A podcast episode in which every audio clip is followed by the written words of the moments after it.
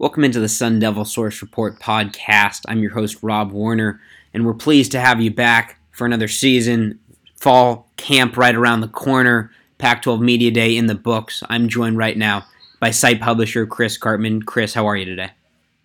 I'm doing wonderful, Rob. I'm glad to uh, be kicking these podcasts off again. Yeah, I am as well. And let's jump right into it. We're going to be talking today about the Pac 12 Media Day, the depth chart, breaking down each position a little bit and and the recruiting cycle and how how that's been going for ASU and going for first year coach Herm Edwards as he embarks on his first year with this new program. But Chris, you were in Hollywood, you were at Pac-12 Media Day covering the event, and this is the first year since the the league expanded in 2011 that ASU was picked to finish last in the Pac-12 South.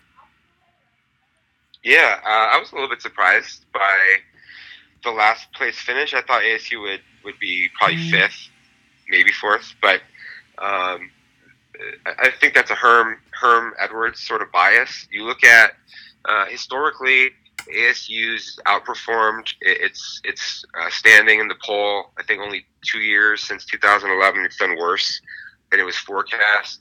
Um, and the rest, it's basically been the same or better. Um, part of that probably is just a a um, you know, just the weight of the media in California and how that sort of benefits um, UCLA or, or other teams mm-hmm. in, in, California. But then um, I just look at the, the rosters and what teams have coming back and how they performed last season. And ASU was six wins last year in the conference and finished second in the South. And, and, and you have Manny Wilkins, N'Keal Harry, Kyle Williams, you get Casey Tucker as a transfer, plus four guys who have starting experience along the offensive line. There's just a, um, uh, a lot of pieces there, and and really, people say, well, this is a big change for ASU. Maybe that's the reason that they'll drop off because they're they have new coordinators and all that. Well, they had that last year. Last year there was a big change defensively with Phil Bennett. I felt like the team in spring ball was was maybe even behind where it is where it was this year in spring ball. Um, and and of course, Billy Napier ran a very different offense from the one previously. So um, I, I, just I don't really see. You know, I, I, picked ASU to finish third. I totally understand having Arizona ahead of ASU because the schedule is better. They miss they miss um, I think Washington and Stanford, and mm-hmm. they get mm-hmm. Oregon at home. That's that's a big advantage. I totally understand, but I really think that Khalil Tate's adjustment is is going to be maybe even harder than Manny Wilkins because he was an offense that was extremely tailor made for him under Rich Rodriguez, and not not to say that um, there hasn't been success with Kevin Sumlin and Noel Mazzone with quarterbacks at Texas A&M, but the guy that that most approximated Khalil Tate, even though he's a bigger, better version, uh, didn't end up being able to hold on to the starting job at Texas A&M, and and and there was some volatility there at that position. So I, I think that might be more of a more of a change, and I like ASU's overall talent that's returning better than Arizona. So that's sort of just a, a, a walk into my thought process. And you mentioned how ASU has typically finished ahead of its preseason poll projection. Only twice in the last seven seasons did did ASU underperform where they were picked in the poll, and with the roster uh, advantages that you mentioned, you know, having Manny Wilkins, a multi-year starter, one of the best wide receiver duos in N'Keal Harry and Kyle Williams in the league, and some of the other factors you mentioned on the offensive line, defensively, it seems like this is more of a slight on Herm Edwards than ASU in general. Yeah, well, I just think that uh, understandably so. People have a show me type type of a viewpoint when it comes to Herm Edwards, but um, you know the weaknesses of Herm Edwards, I think, are things that would would tend to impact a, college program more over the long term than the short term. Uh, he's a player's coach. Uh, he's someone that that uh, people are going to enjoy playing for, especially in the for in the short term. Uh, he's someone that is good at motivating and encouraging, and I think guys were tired of of Todd Graham and just his approach, and they were just kind of worn out uh, with his personality type. So I think there's like a, you know, guys are kind of refreshed and energized. You know, players that weren't maybe starting feel like they're getting a, a, a fresh set of eyes evaluating them. Mm-hmm. Um, the, the, the challenges of Herm Edwards are more like, okay, he's never been a coordinator. So how does that, you know, how does he help the coordinators with figuring out what's best uh, for ASU's personnel and play calling and and being able to at a high level weigh in and influence those things and then and then uh, as important or more so maybe even is he doesn't he's never you know or at least since 1987 which is basically you know a different world. Uh, he, he hasn't had any experience coaching in college football mm-hmm. or recruiting at this level. And there are things that's very it's very uh, um, experience driven in terms of who's likely to be successful in those uh, uh, in those ways. And so I think that that has a, ten, a chance to impact the roster uh, over more over the long term, and and just the, the just the program continuity and all the little things that go into being a successful head coach at the college level. So the first year is actually I don't know. To me, it, seems like he's only going to get more experienced. Mm-hmm. Uh, and and, and um, but the first year, I, I don't think that he's going to have any, you know, major influence on anything that was schematically or on the field would would would weigh ASU down. I just don't see that. Mm-hmm. And there's a few articles on our site about the Pac-12 media poll. Chris wrote his Pac-12 media ballot a few days before the event, and there's an article recapping where ASU finished in the poll and some historical trends. Some notes on the poll: Washington was picked to win the North handily, and then projected to win the league championship game and the five other teams in the South all received at least one first place vote, obviously, except for Arizona State. Arizona State was without a vote. Herm Edwards talked about how the offense in this year is going to have to be the the difference maker and one of the things that's going to carry the team. He said, "quote Offensively, I mean, we're going to be driven by our offense. A lot of veterans. There's a veteran presence over there. Obviously, you have a quarterback like Manny Wilkins. You have a receiver like N'Keal. You've got some linemen with some veteran presence. Defensively, I think we've progressed. We will still have to continue to progress. With that being said, it's a new system for players to learn." And Chris, we, we've talked about this, but it seems like the offense is going to be one of the strengths. And Manny Wilkins, he's on his fourth offensive coordinator in four years, but he said it at Pac 12 Media Day that he doesn't think that's going to stop him at all, and he's not using that as an excuse. Yeah, there's just no no substitute for experience, and um, I think if anything, Manny Wilkins has the ability to accelerate through a transition to a new offensive coordinator because of everything that he's been through to this point, uh, with having three previous coordinators, and and and and also the way that helps get the rest of the team sort of assimilated to what they're trying to do schematically and and just also from a uh, a best practices standpoint, like mm-hmm. their habits and the way they conducted their off-season workouts, uh, the player-led practices, and all that. And and of course, N'Keal Harry and Kyle Williams, they that really helps you out quite a bit, right? It's not if you just had if you just had Manny Wilkins and and didn't have the the, the, the talent pieces to get the ball to, well, that would be a lot different. But uh, when you have uh, the the ASU has two receivers who are um, ranked higher collectively by Pro Football Focus than any other team in the league as far as their, their returning tandem. And I think Kyle Williams is probably one of the most overlooked players in in the Pac-12, one of the most underrated in the Pac-12 uh, entering this season. So, um, and then the other thing that that works well in ASU's favor in this regard is the experience that Rob Likens has, because um, mm-hmm. when you're when you're a new coordinator. Uh, and, and you don't know your personnel, that's a much bigger challenge than when you already have a year of knowing your personnel, right? So, mm-hmm. so I actually think that that there was a steeper bar for uh, Billy Napier, for Chip Lindsey, and there, than there will be this year for Rob Likens. And Herm Edwards said at media day, "Hey, we're building the the offense around Manny Wilkins because he deserves that, and a lot of things aren't going to be changed too much uh, to benefit him. I think where we saw him really grow and develop the most last year was his down the field accuracy. Mm-hmm. Uh, he's, he's, leading the Pac-12 in, in downfield uh, uh, success mm-hmm. by Pro Football Focus's grading system.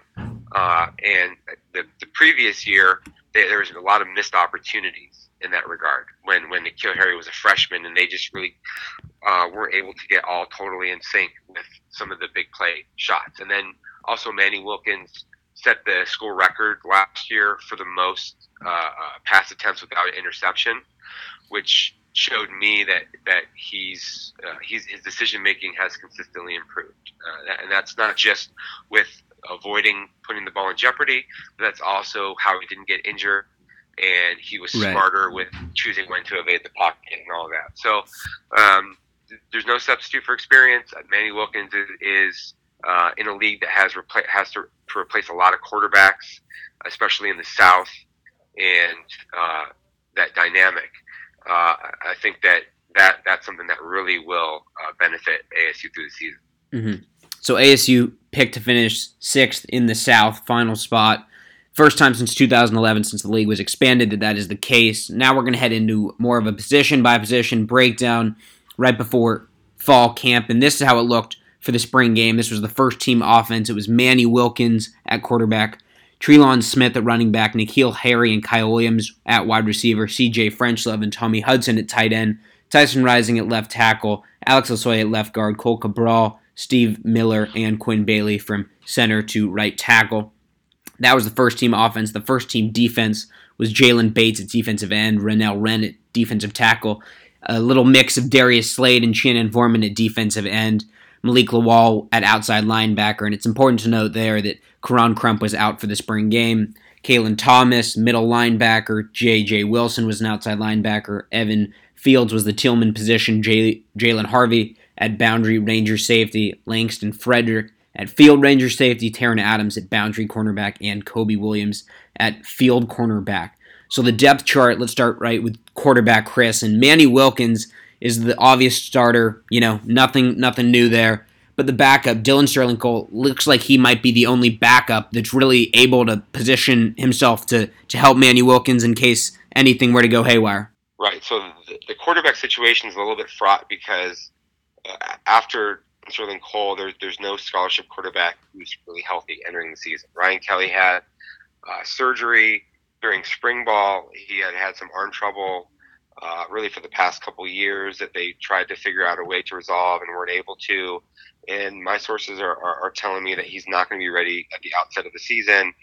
You don't want to go into any year with just two healthy scholarship quarterbacks. Mm-hmm. Um, I think AS for the idea of bringing in, you know, some other junior college player or maybe uh, another walk-on transfer.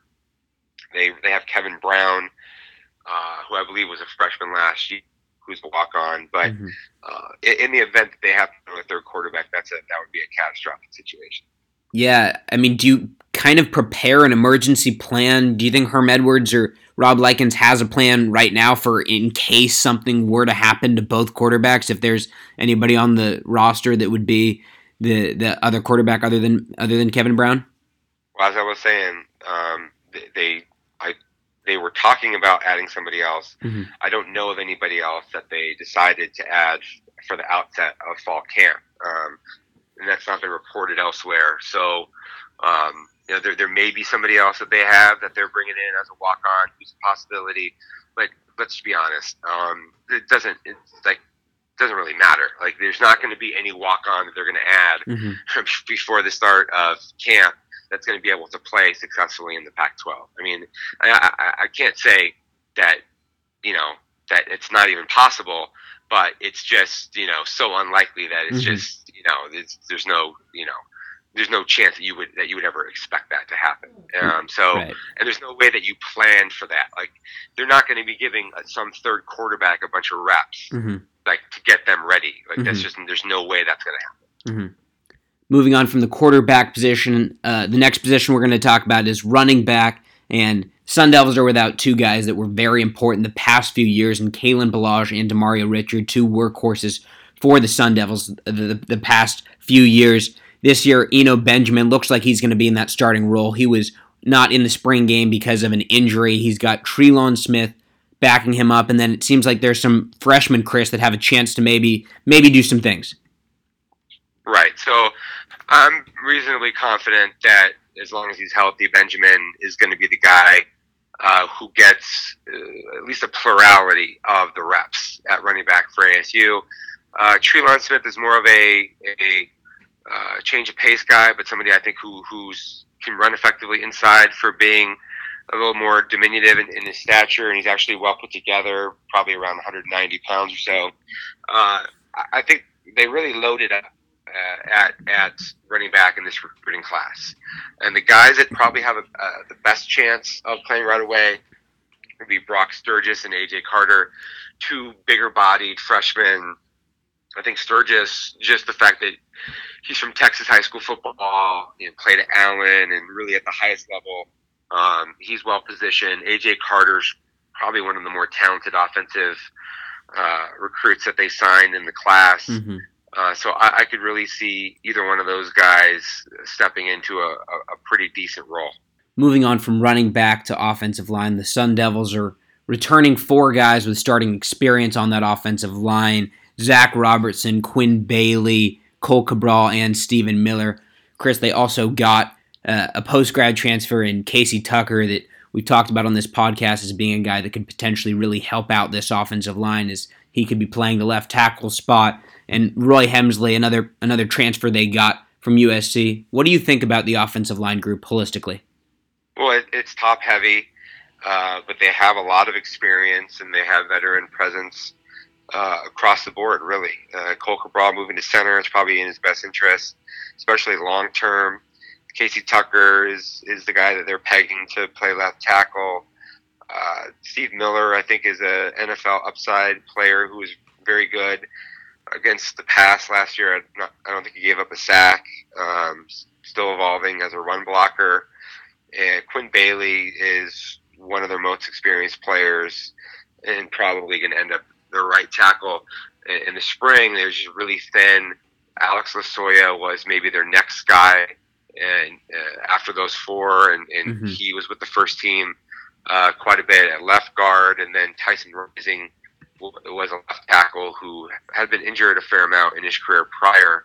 Uh, even took a redshirt year out of junior college, but he probably is going to end up in a, in a backup role. So I think the thing is is uh, if they could say injury free, and then they can develop the the incoming uh, crop of freshmen that they have um, to get those guys ready for the following year. I think those are the two two key things for ASU to be successful. And moving on to the tight end group, Tommy Hudson and CJ Frenchlove both saw some time last year. We've talked about the potential of Mark Walton, and we saw it, it looked like some of his uh, evolving, some of his development in in the spring. What do you see from the tight ends, and do you think they could be a little more involved this year with with tight end coach Donnie Yantis? Right. So I think there's continuity at the tight end position, but the the talent there was underwhelming last season, average in the league. Uh, safe to say. Uh, TJ Frenchlove is, is someone who took that transitional year, kind of learned what playing in the Pac-12 was all about. I think he's gotten bigger and stronger uh, in the winter program and looked a little bit more the part um, in spring ball. And and Tommy Hudson's a guy who uh, didn't really have great direction from a, a coaching standpoint in terms of how they were going to use him, what they wanted for him. And so maybe mm-hmm. this helps him with getting consistency with Donnie Yantis. I, I do believe Mark Walton, uh, among the red shirts, he's one of the guys that probably has uh, more potential. Uh, and and he's a big body kid who can move and, and, and bend well.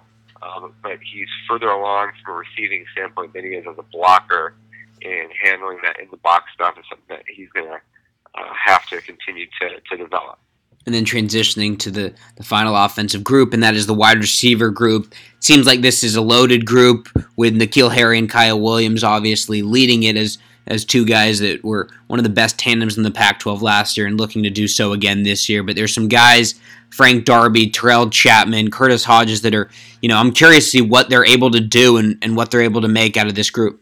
So I think ASU is really talented at the top of their wide receiver group, obviously with the N'Keal Harry and Kyle Williams. But beyond that, I think there's still some question marks.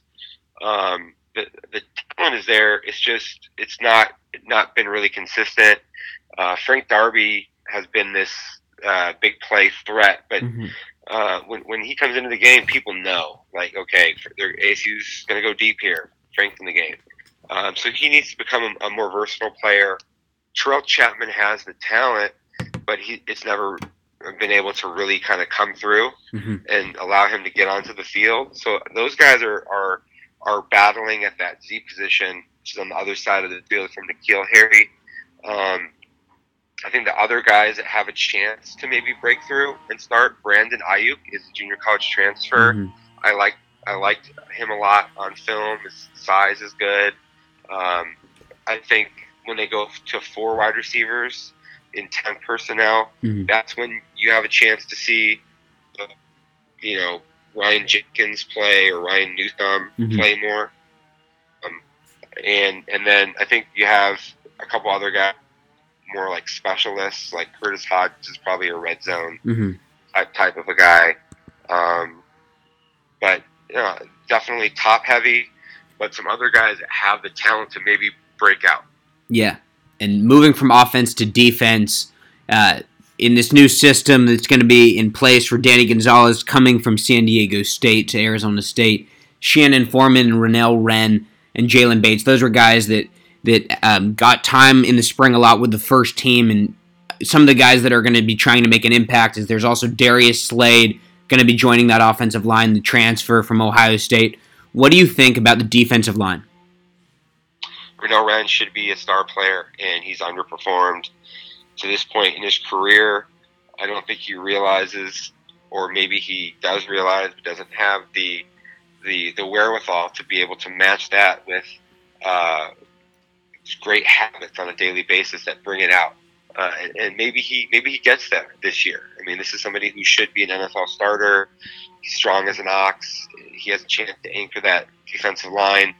Um, the it's a very different schematically and what you how you would use personnel Mm-hmm. from the previous scheme. So so you want more guys that are kind of defensive end types in this defense, and not as many you know bigger bodied tackles. And that's not the way the roster is sort of put together. Mhm. Shannon Forman is a bigger guy. Jordan Hoyt is a bigger guy. Um, and and George Lea is a bigger guy, right? But but those three, you're not going to be able to start, you know, even two of them along with Renell Wren. So uh, their ends, uh, I'm going to be really watching closely in fall camp and beyond. They love what Jalen Bates has given them. He's lost 30 pounds. He's in the best shape of his life. Uh, definitely a really good athlete, but he's been more of a pass rusher uh, than, than a guy who's holds up against the run. So Mhm. he's going to have to show that that overall balance. Um, and then I think Darius Slade athletically, he's pretty impressive, but he's Mhm. very early from a skill development standpoint, despite being an older guy. Um, and then we'll see if anybody else sort of pops. Like Doug Subtil actually finished spring ball really well, and Mhm. I think that he, I think that he has a chance. Um, you know, and, and and maybe DJ Davidson is like a wild card. I, I like where he projects long term. It just he may not be able to uh, to spell Renell Wren right now. hmm And the the outside linebackers with J.J. Wilson and Koron Crump both coming back in a way. J.J. Wilson coming back from his, his first little stint playing defense, and Koron Crump returning from an ACL, the ACL tear. It seems like those two could really form a nice tandem at the linebacker spot in a, in a group that you know has some changes, obviously, with losing DJ Calhoun and Christian Sam from a year ago. Yeah, I think JJ Wilson will be like one of the most improved players on the team. Uh, that a lot of guys didn't really work out switching from one side of the ball to the other under Todd Graham, but JJ Wilson is one guy who definitely it's it's working out, and um, they expect that he could be an all league player and a linebacker. There's a whole lot of talent in the Pac-12. That that could make it tough for that to happen. Koron Crump, I think we'll have to see exactly where he's at. coming back from the ACL injury.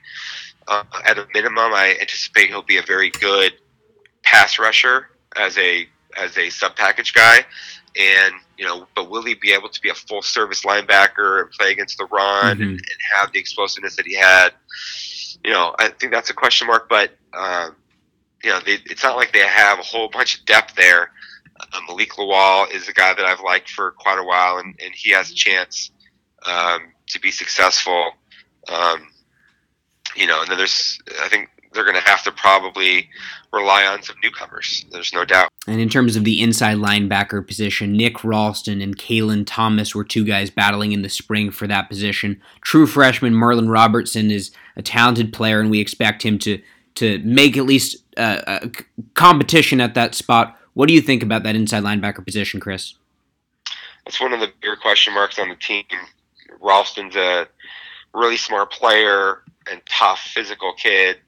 Um, is he going to have the the athleticism to really pop at, at this level? Kalen Thomas has a lot of potential, and we'll see what happens uh, if he can kind of put that all together. I think he's also got some pretty good instincts for the position. Merlin Robertson, it, it, to me, it's going to be hard to see him not ending up playing a lot for this team as one of its linebackers, and how quickly he assimilates is is going to be one of the keys because I, I, would say that this middle linebacker position is one of the bigger question marks on the team. Mm-hmm. And with the defensive backs, Chase Lucas and Kobe Williams uh, return as starters, you know, boundary side corner and field side corner. Those two guys seem pretty steady in their positions. But the safety position you mentioned, Chris, is a little bit more up in the air and is one of the bigger question marks on this team, as well as the inside linebacker role that we're talking about. Jalen Harvey and Evan Fields, I feel like both of those guys need to be very solid for this group to do very well. Well, I, you know, I'm not sure about that. I think um, I think there's a good chance that uh, just Langston Frederick plays well, and maybe they reconfigure their their safeties. I, I could see Joey Bryant moving over to safety because Chase Lucas and, and Kobe Williams are very are very solid, good players. I think Chase Lucas has a chance to become an all league player before he's done and a first or second round draft pick. Uh, Kobe Williams really steady. Um, I think Langston Frederick maybe was their their their most consistent safety in the spring, and that's this is another place where you could see some freshmen impact the depth chart like Aashari Crosswell is a, is a really good example. But I think there's no doubt, Rob, as you said, middle linebacker and safety, that, that, that, that middle heart of the defense is where the, the biggest question marks are. And you just mentioned it briefly, though, by talking about Aashari Crosswell. Who are some of the incoming freshmen that you think could compete right away for a starting job, or at least compete to be on the field?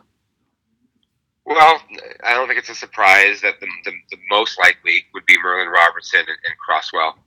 Um, those were, you know, two of ASU's highest ranked guys mm-hmm. from a recruiting standpoint, um, and so that's why I anticipate that they'll they'll definitely be in the mix, especially because they're at positions where, frankly, ASU's not as talented and not as established. And then I mentioned Brandon Aiyuk uh, on the offensive side of the ball as a junior college player. Mm-hmm. I think that he'll, you know, very likely be in the depth chart, have a chance to be a starter. Certainly, the the two Division One transfers that ASU is bringing in, um, postgraduate from Stanford and USC, Casey Tucker, mm-hmm. Roy Hemsley, and those guys are going to probably play. Especially Casey Tucker will probably start. So um, those are the most likely. And then you have, you know, there's some other guys that you know, Herm Edwards keeps saying, oh, I think like, you know, we're going to get 8, 10, 12, you know, players who are going to be able to play. Mm-hmm. And I don't, I, I think that's probably not true.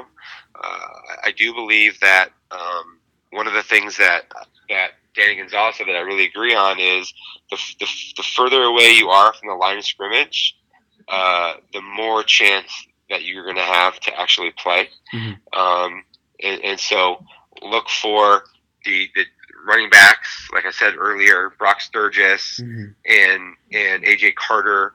I mean, those guys. Um, you know, just ASU's lack of depth at running back is is an advantage. I think running back is where guys can play early. Um, Jarrett Bell. I mean, they, they they're talking about him. You know, like maybe a guy who can come in and play. It's really hard for a true freshman offensive lineman to be able to do that, right? Mhm. Um, but but you know maybe there's a chance he's physically he's he's he's pretty far along, so that gives him a chance. Um, and then I think um, some sleeper guys that might be able to play right away. Jermayne Lole, the the defensive lineman from Long Beach Poly. Mhm. I think he's well suited for the scheme, which that that really kind of could help him. Um, of course, Taryn Adams is a defensive back who has a chance to be their their, their third corner and maybe um, in sub packages, maybe play more. Uh, and um, then they had at safety, they had Dominique Harrison as a second team guy in the spring Mhm. maybe he's able to push up and play. And then Isaiah Floyd is someone that I think, as a junior college transfer uh, with um, three years of eligibility, he might be able to impact on special teams in particular right away. and it seems like the special teams might be one of the more consistent areas for this Arizona State team with with continuity from last year. And I mean, I, I think that and I know that Herm Edwards has talked about how there's three phases to a team and how that is an important element. And w- do you see that as being one of the more solid groups?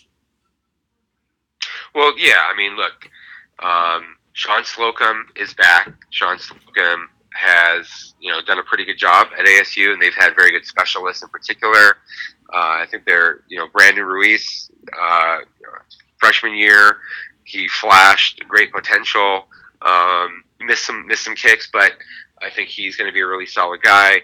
And then in in Sleep Dalton, they have a punter who, uh, you know, he was you know using his wrong foot to punt uh, last year, even though he's a two foot punter from Australia, because he had an injury. So that that definitely affected him. And as long as he's healthy, though, I think he's going to trend in the, in the direction of being one of the better punters in the league over the next two years. So uh, we know that that uh, some of their coverage units have been pretty good. Uh, they're going to get a lot of touchbacks. Uh, where they need to, to be better, where they can be a lot better, is in their return game. And I think some of the personnel that they've added, recruiting, uh, could could perhaps enable them to move in that direction. Yeah, and, and moving toward the recruiting, Arizona State in recently in, in June racked up an unprecedented eight commitments in June that month, turning a 2019 class that just a few weeks ago included no players at all into one that is now perhaps about a third full. There's an article on our site about that and more mentions of that and more in-depth analysis of that in the Devil Sanctuary board.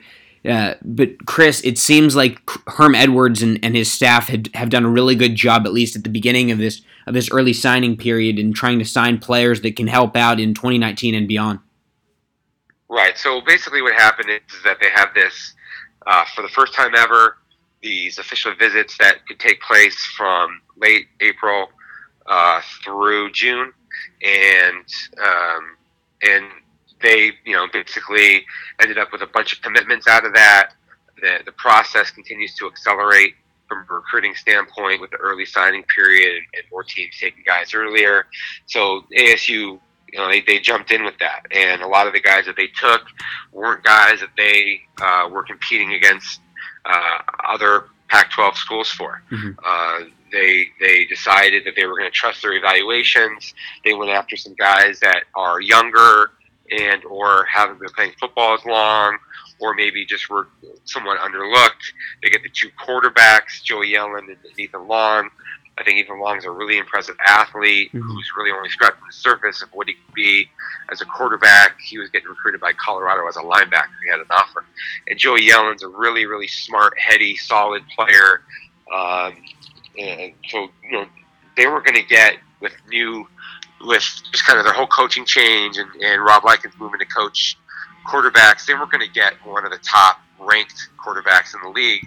But quarterback evaluating is, is really speculative. So I think they have a chance there. And then um, what they did, they, they know they need a, a big class along the offensive line.